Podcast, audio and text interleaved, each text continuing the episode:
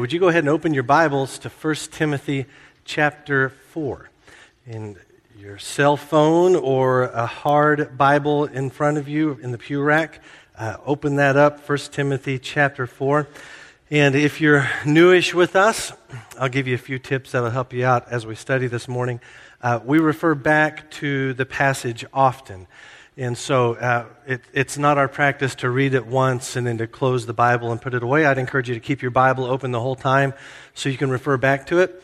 And then also, I'd encourage you to take a few notes. We, we believe the Word continues to speak to us even after our time and study together. And a few notes this morning might help you as you think uh, in the days ahead on the passage we spent time in today. So 1 Timothy chapter 4, verse 6. I'm going to ask for your patience with my voice this morning. There's some allergy stuff going on, and so uh, we'll just see how it goes. But uh, I like our chances. We'll make it one way or the other. We're going to make it. So I may hack a bit. You feel free to hack a bit, and uh, we'll get there together. Uh, once upon a time, there was a zoo that was noted for its great collection of different animals. But one day, their gorilla died. Everyone was sad. But in order to keep up the appearance of having a full range of animals, the zookeeper hired a man to wear a gorilla suit to fill in for the dead animal. It was his first day on the job. The man didn't know how to act like a gorilla very well, uh, and so he was doing his best. And as he tried to move all gorilla like, he got too close to the wall and he tumbled over into the neighboring lion exhibit and a lion rose and slowly walked towards him. And the man in the gorilla suit began to scream, convinced he was about to die, until the lion spoke to him and said, Be quiet or you'll get us both fired.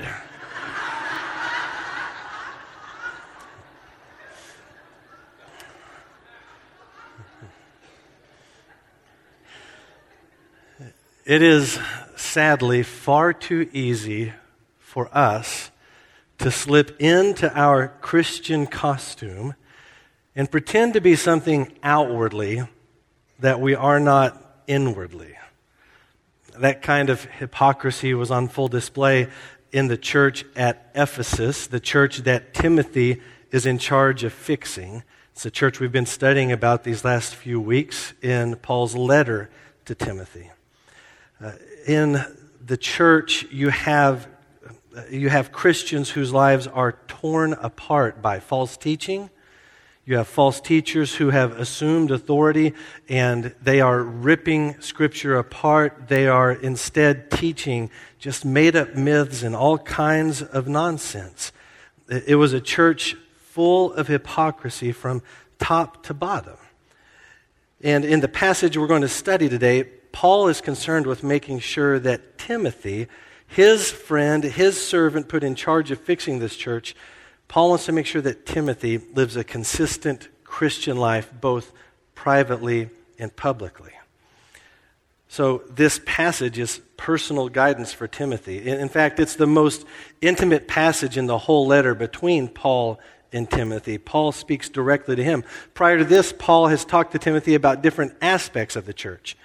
You remember chapter 1, Paul talks about the false teachers. In chapter 2, he talks about the church in general, how the church should pray together. Then he speaks to Christian men and he speaks to Christian women directly. In chapter 3, Paul talks about church leadership. He talks about elders and then he talks about deacons. But now in chapter 4, he turns his attention squarely to his friend Timothy. In the passage we study today, verses 6 to the end of the chapter, these are pointed directly at Timothy himself. Paul knows the toll it takes on a person serving in a toxic environment. And so Paul wants to protect and encourage his dear friend. That's what I want to do with this passage this morning also is to encourage you. My goal today is to equip you to have a vibrant walk with Jesus privately and publicly, inside and out, that we would be consistent people. And consistency isn't just the goal, consistency is the tool to get us to the goal. That consistent sort of life, faithful privately, faithful publicly, is a life that sees a church fulfill the Great Commission. Do you have a burden for souls? Do you want to see people in your family, in your neighborhood, come to faith in Jesus Christ? Do you wish to see the South Shore come alive with the gospel? This passage tells us how to live to see that come to pass. So I want you to follow along with me as I read 1 Timothy chapter 4 starting in verse 6.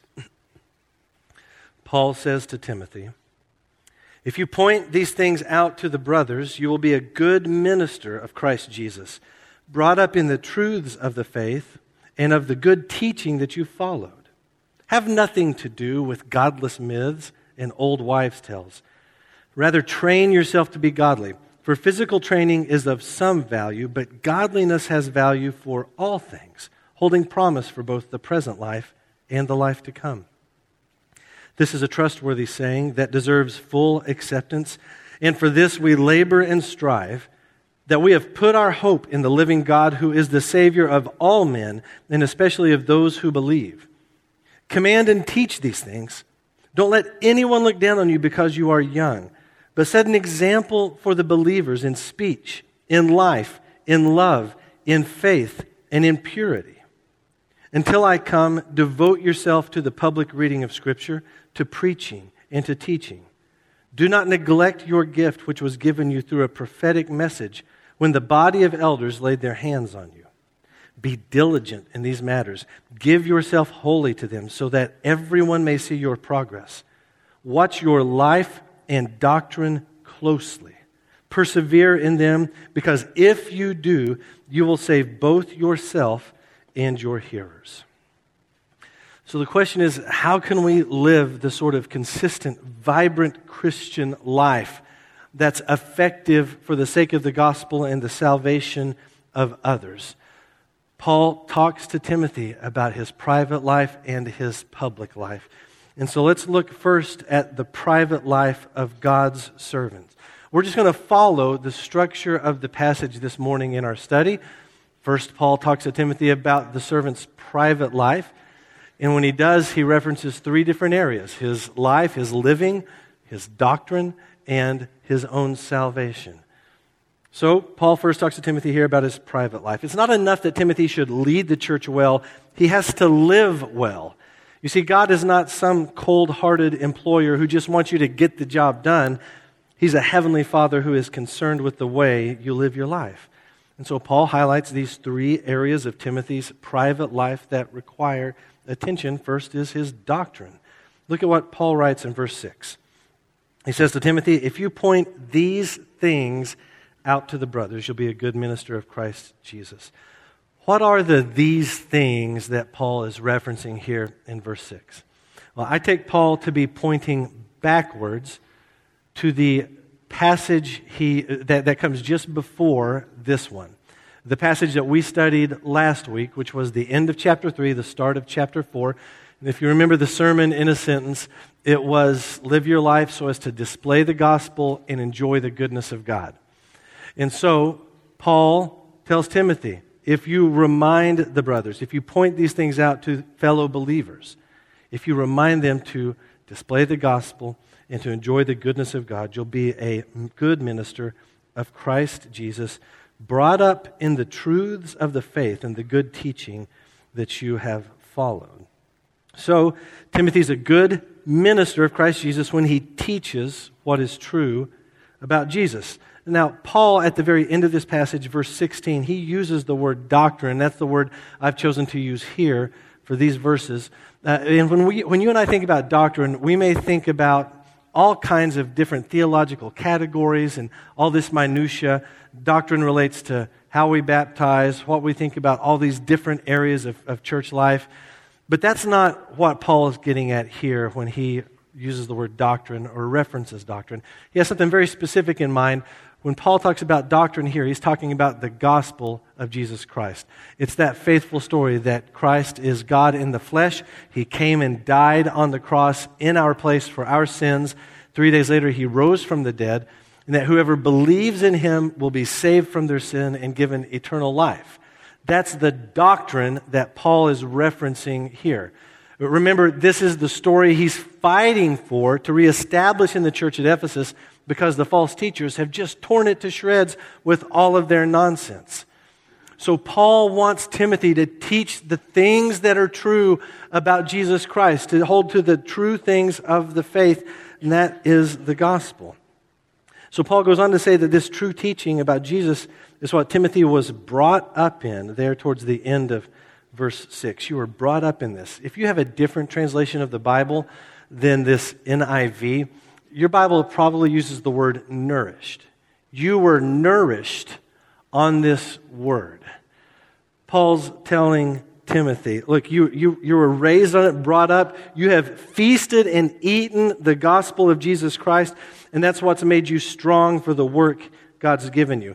It's a really fantastic juxtaposition by Paul. If you think back to last week, uh, in verse 3, he references one aspect of the false teacher's agenda.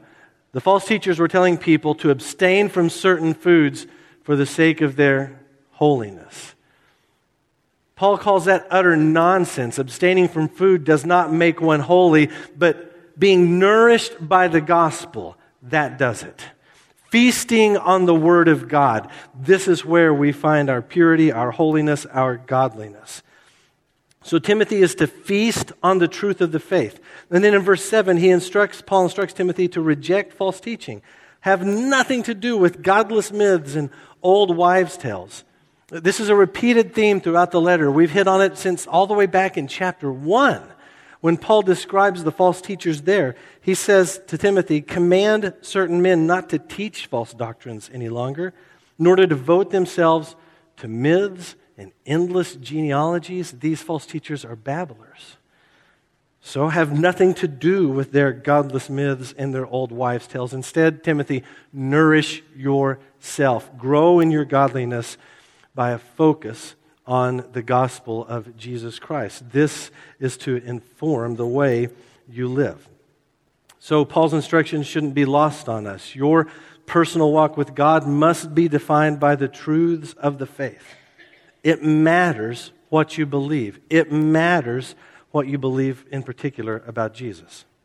Uh, several years ago, my wife and I were a part of a conversation with two other couples who were Christian workers.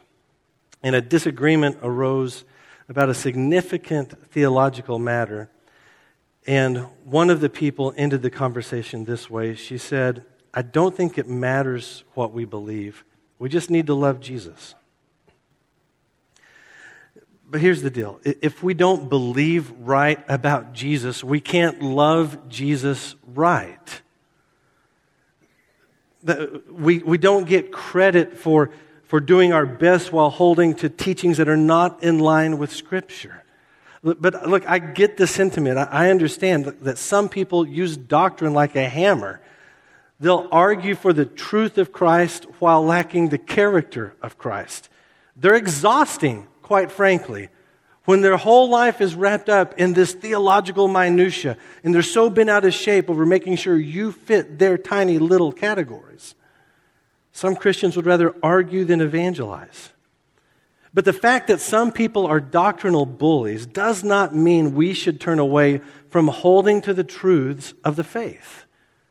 We got to know what we believe. Our doctrine matters. What we believe about the gospel is of utmost importance. Paul's been hammering that home over and over again in this letter. So, Paul's point to Timothy and to us is that we have to nourish our private life by feasting on the gospel. now, I just noticed something. I noticed that my PowerPoint is incorrect.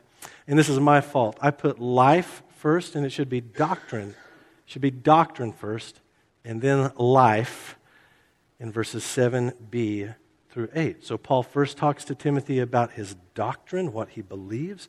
And next, verse 7, he begins to point to Timothy's life, the way he lives privately. Not only is Timothy supposed to feast on the gospel, he's to train himself to be godly. Look at what Paul says in the middle of verse 7. He says, Train yourself to be godly. For physical training is of some value, but godliness has value for all things, holding promise for both the present life and the life to come. Did you know that your sanctification is a partnered venture? It's not something that God just gives you, and it's not something that you on your own simply achieve. Our sanctification is accomplished as we walk hand in hand with God. There are things we do, and there are things God does.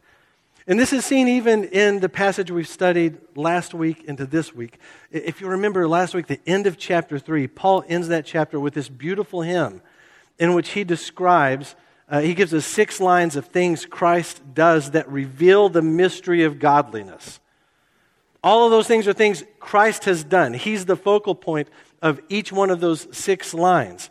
The mystery of godliness is Christ has achieved it and given it. But then you hear in chapter 4, Godliness is something we are to pursue, to train for, to do. And look, Paul hammers this home in this passage by hitting Timothy with 12 different commands over and over and over again. Do this, don't do this. Just command after command, not because this is a works based salvation, but because this is the godly life that God's servants are called to, especially privately. I find so many people think about godliness as only avoiding bad things. And I don't find enough of us that think about godliness as something we should train for on a regular basis. Paul says it plainly train yourself for godliness. So it begs the question of us what is our training regimen like? How are you training yourself for godliness? If we are training ourselves for godliness, it implies that this is a regular, daily type of training. If we're training ourselves for godliness, it means that we ha- we ha- we're being intentional with our efforts. Training doesn't imply something accidental, it means we set a goal, we strive towards it. It's every day, it's intentional. If we're training for godliness, it means we have a goal in mind. That goal is Christ likeness, and that's a goal that's achievable. Are you training yourself to be godly? This is where you might push back and say something like, well, every day, everyday training to be godly. That, that sounds like a lot. Sounds kind of legalistic, Cody, if we're being really honest. Uh, and besides, like I've just got too much going on to add daily spiritual training to the mix. It's just not going to happen. Plus, what's the point? I just, I don't even understand the Bible very well. I'm pretty content with where I am. I know I can do better. And Paul responds to your objection and says this in verse 8 Godliness has value for all things. For all things. Look, uh, do you have a rotten attitude? Are you just a grumpmeister every day? You're angry all the time, and the people in your life know that? Is your marriage in the toilet? Are you being destroyed by sin? Is the proclamation of your faith silent? Well, training yourself to be godly has value for all things. There's not one part of your life that will be better off because you don't train yourself in godliness. I ascended the mountain by not training for godliness. No one ever has that testimony. It has value for all things parenting, grandparenting, being a single adult, making it through high school, whatever the thing is, training yourself in godliness has value for it. But Paul doesn't stop there. He continues on in verse 8. He says it has value for all things, holding promise for both the present life and the life to come. I want you to think about all the things that demand your time and attention every day. And how many of those things hold promise for this life and the life to come? How many of those things make this day better and hold promise that every day to come is going to be better as well? I, I just don't know that many things at all. But I know that training ourselves in godliness holds out a promise to us that God holds and God fulfills as we walk with Him training may seem like a, sort of an odd way to think about the Christian life, but I don't know why it would be. There's so many areas of life around us where training is absolutely essential. You want trained people to be your dentist. You want trained people to groom your dog. You want trained people to do surgery, to fly your plane, to take care of mass transit. You, we need trained people to do these things. And so it is for those who walk with Jesus Christ that we would daily train ourselves to be like him. How do we do that? Well, Paul doesn't give us specific instructions. He doesn't tell Timothy, train yourself, and here's the, here's the eight ways you get it done, bro. But we can pick up from the rest of the letter some really good insight into what it looks like to train ourselves in godliness. Just in the passage we're studying, what we've just read, training in godliness has to require regular nourishment from the Word of God. Daily, daily, daily reading the Word of God. There's so much pushback on daily Bible reading. Oh, it's so legalistic. Uh, it's an unattainable goal. I'm not going to get there. Look, you breathe every day, you eat every day, you drink water every day, you're in relationship every day, you do something related to your personal hygiene every day. Every we do things every day. And how could an audience with the God of creation be something we go a day without? I'm not putting a legalistic burden on you. I'm saying you have this open door privilege every day to sit with the king there's nothing you're going to do today more important than that, I guarantee it. And so take advantage of that, sister. Brother, work that into your schedule. Begin to dominate your daily calendar in such a way that Christ gets priority. Every day, nourish yourself on the Word of God. If we were to look just at chapter 2 alone, we would see Paul telling us to adorn ourselves with good deeds, that we train in godliness when we pray with each other, that we train in godliness when we sit under gospel teaching. All these things are ways that we grow in Christ likeness. So, brothers and sisters, we've got to eat the Bible and train ourselves in the way of Christ. And then Paul's final word to, about Timothy's private life, found in verses 9 and 10, focuses on salvation. Why should Timothy nourish himself on the word and train himself in godliness. It's because he's put his hope in the living God. Look at what Paul says in verse 9. This is a trustworthy saying that deserves full acceptance. And for this we labor and strive that we have put our hope in the living God, who's the Savior of all men and especially of those who believe. So here, Paul speaks to Timothy about motivation for godly living. Last week, we spoke a little bit about how we tend to get our works and our faith out of order. Meaning, so many people wrongly assume that adherence to a moral code is what will get them favor with God. They do good things in order to get saved, or they do good things in order to get God's favor. But Paul's flipped that in a major way because that's what Christ has done at the cross he says to Timothy, Look, the reason you do these good things, the reason you train for godliness, is not so you can be rescued by God, but because you have been saved by the living God. Your experience of salvation is what motivates you to eat the word and train in godliness. God's been so good to you, Timothy. He's saved you, rescued you, lifted you up. He's strengthening you even now. These are the reasons that we're motivated to live this way, to do these things. The last line of verse 11 needs a little bit of attention. Look at it with me in your Bible. Paul says, verse 11, We've put our hope in the living God who is the Savior of all men and especially of those who believe. So, this is where alarms might go off and you cringe a little bit.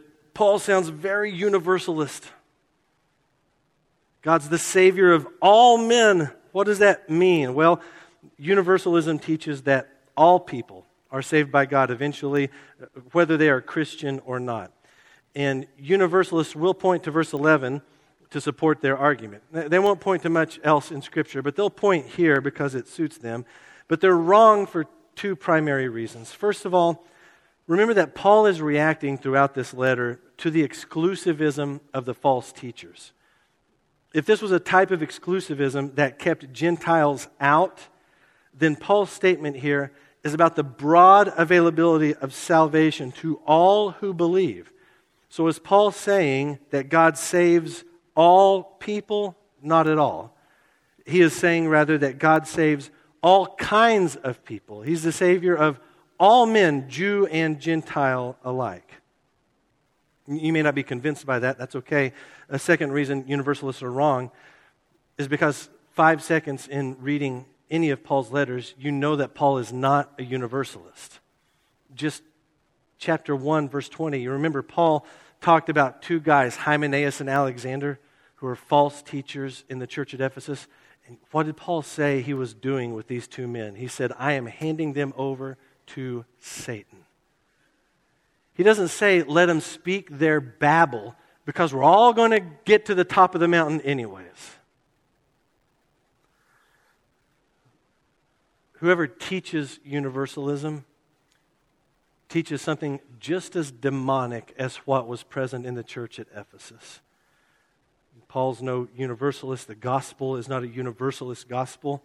It is broadly open. It is wide, the door is wide open to all who would believe. So, what is Paul's message to Timothy about his private life? Timothy is to pay attention to his doctrine, namely, he's to anchor himself in the gospel. Timothy is to train himself for godliness.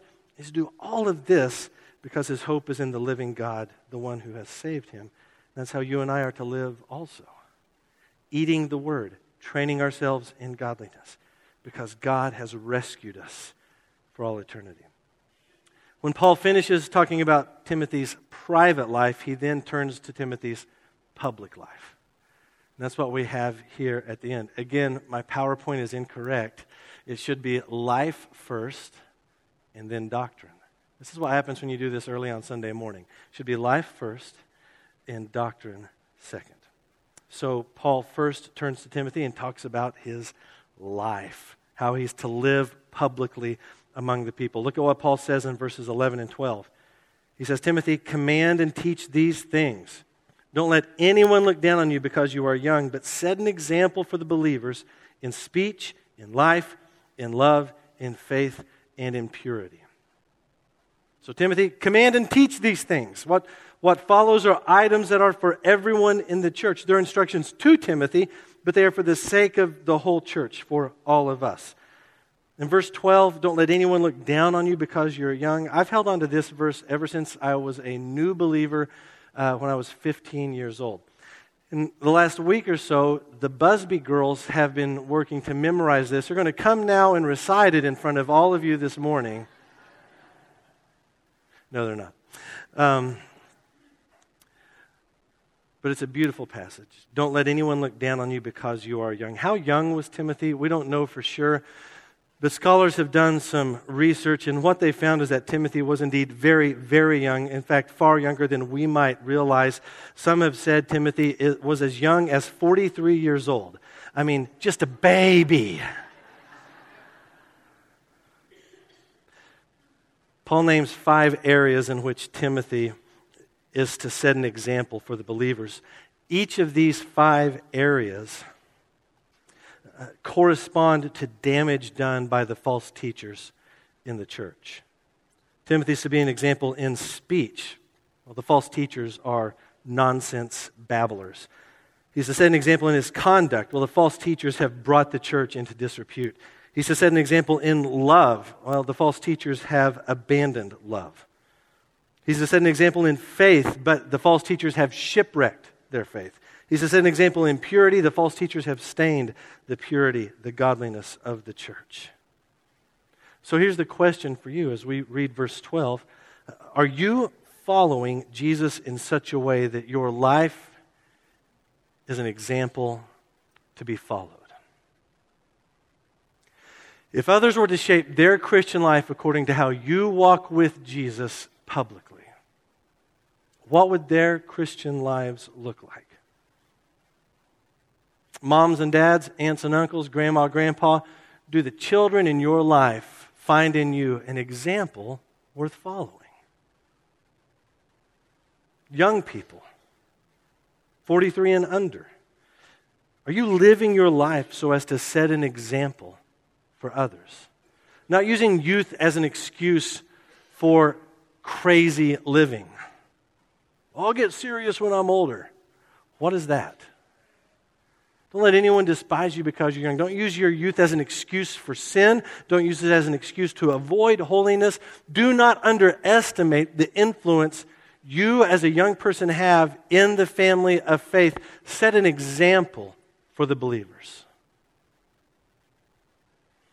Jim Elliot, missionary who was martyred in South America, wrote the following prayer that to me echoes the lessons of verse 12. He said this Father, make of me a crisis man.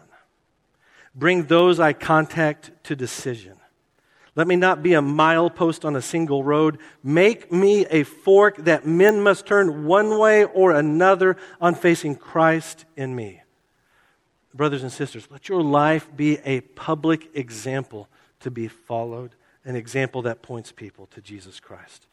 So, Paul speaks to Timothy about his public life. He also talks to him about his public doctrine in verses 13 and 14.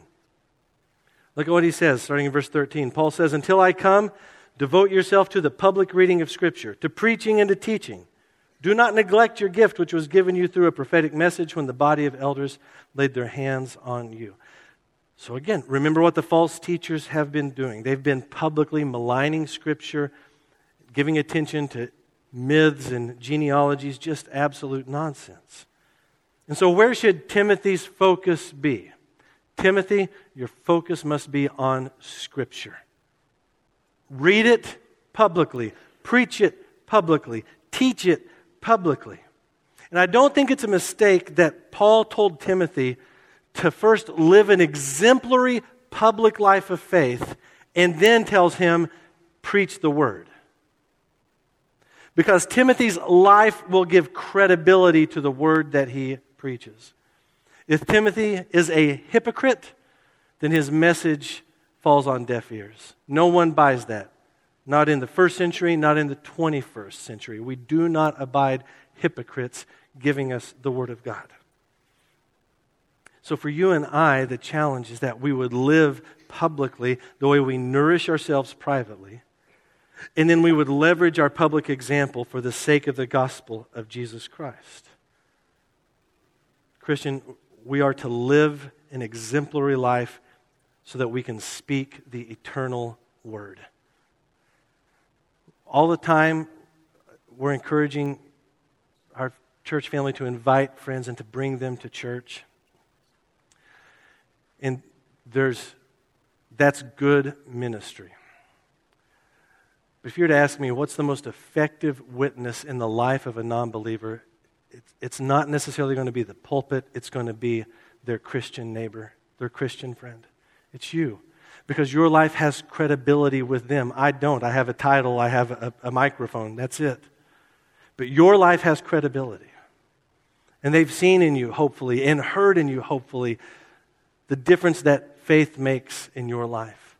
And so when you pivot the conversation to matters of faith, you have credibility and they listen. That's the way we're to achieve our mission of making disciples, living publicly as an example so that we can speak publicly the eternal word of God. Paul lastly refers one more time to Timothy's salvation, but this time it's a little different. You remember the first time he spoke about his salvation as the motivation for serving. Now he speaks about salvation as the outcome of his public ministry. Verse 15 Be diligent in these matters, give yourself wholly to them so that everyone may see your progress. Watch your life and doctrine closely. Key words life, doctrine. Watch them closely. Persevere in them because if you do, you'll save both yourself and your hearers. So you can hear the urgency, I think, in Paul's words throughout the passage, but especially here in verses 15 and 16. Be diligent, Timothy. Give yourself wholly to these things. Watch your life and doctrine. Persevere in these things. He knows it's a hard road ahead for Timothy. But Paul knows that when Timothy watches closely over his life and doctrine, there are going to be two outcomes. The first outcome is at the end of verse 15. Paul says, When you live this way, you do so so that everyone may see your progress. What kind of progress is Paul talking about? This is more than just simple maturation or skills development. When Paul uses this word progress elsewhere in his writings, he's always referring to the advancement of the gospel. So if people can see Timothy's progress, what they will see is a gospel proclaimed and a gospel believed by those who hear. That's the progress that's going to be evident in Timothy's life. When you watch your life and doctrine closely, people get saved. That's not the only outcome. Paul, at the end of verse 16, says this If you persevere in these things, you will save both yourself and your hearers. What does Paul mean when he tells Timothy, you'll save yourself? Isn't Timothy already saved? Well, absolutely, he is. But what Paul has in mind here is the idea of perseverance. Paul talks about salvation in several different tenses. Throughout Paul's letters, we see him speak of salvation in the past tense. You were saved, you are saved, you are being saved, and you will be saved. All those perspectives on our salvation are right. So when Paul says, Timothy, in doing this, you'll save yourself, he's speaking to Timothy's perseverance. You will be. You are saved and you will be saved. Not only that, but Timothy's hearers also will be saved. Cody, why should I watch my life and doctrine closely? Because eternities hang in the balance.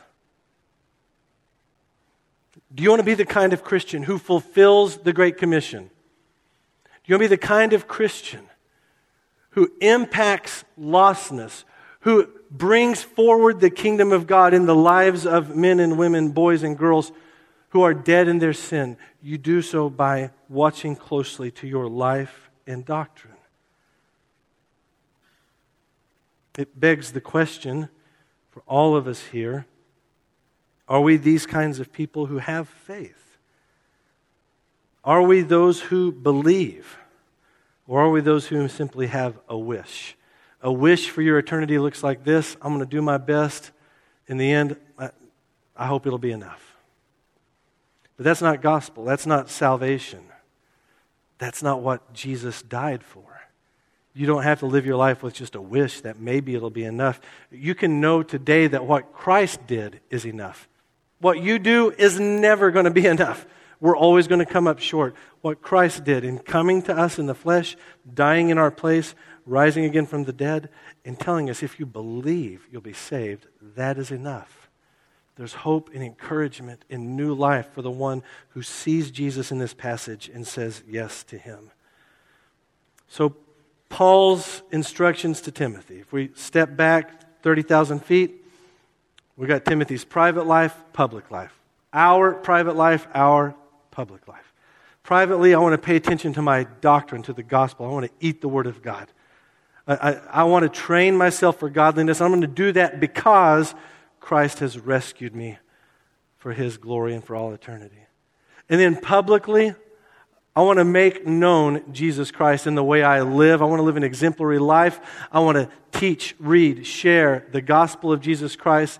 And I want to do that towards the end that people would hear and come to salvation in Christ. Paul's instructions to Timothy were not anything new. It was, in fact, an old wisdom, much older than Paul. The same idea shows up in the book of Proverbs chapter 3. The speaker in Proverbs chapter 3, verse 3 says this Let love and faithfulness never leave you.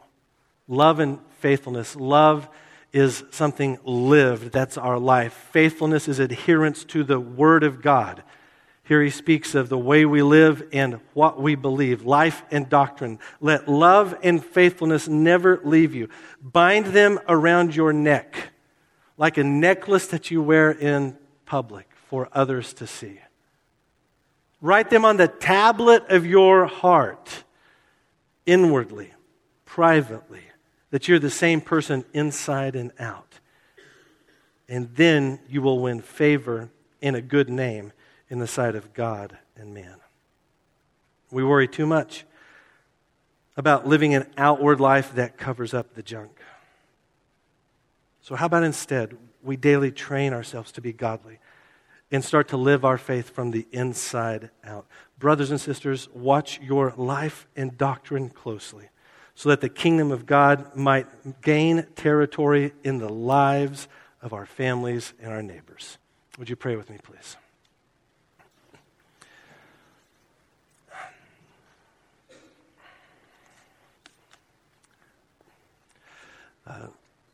Father, I'm grateful for all the ways your word comes to us.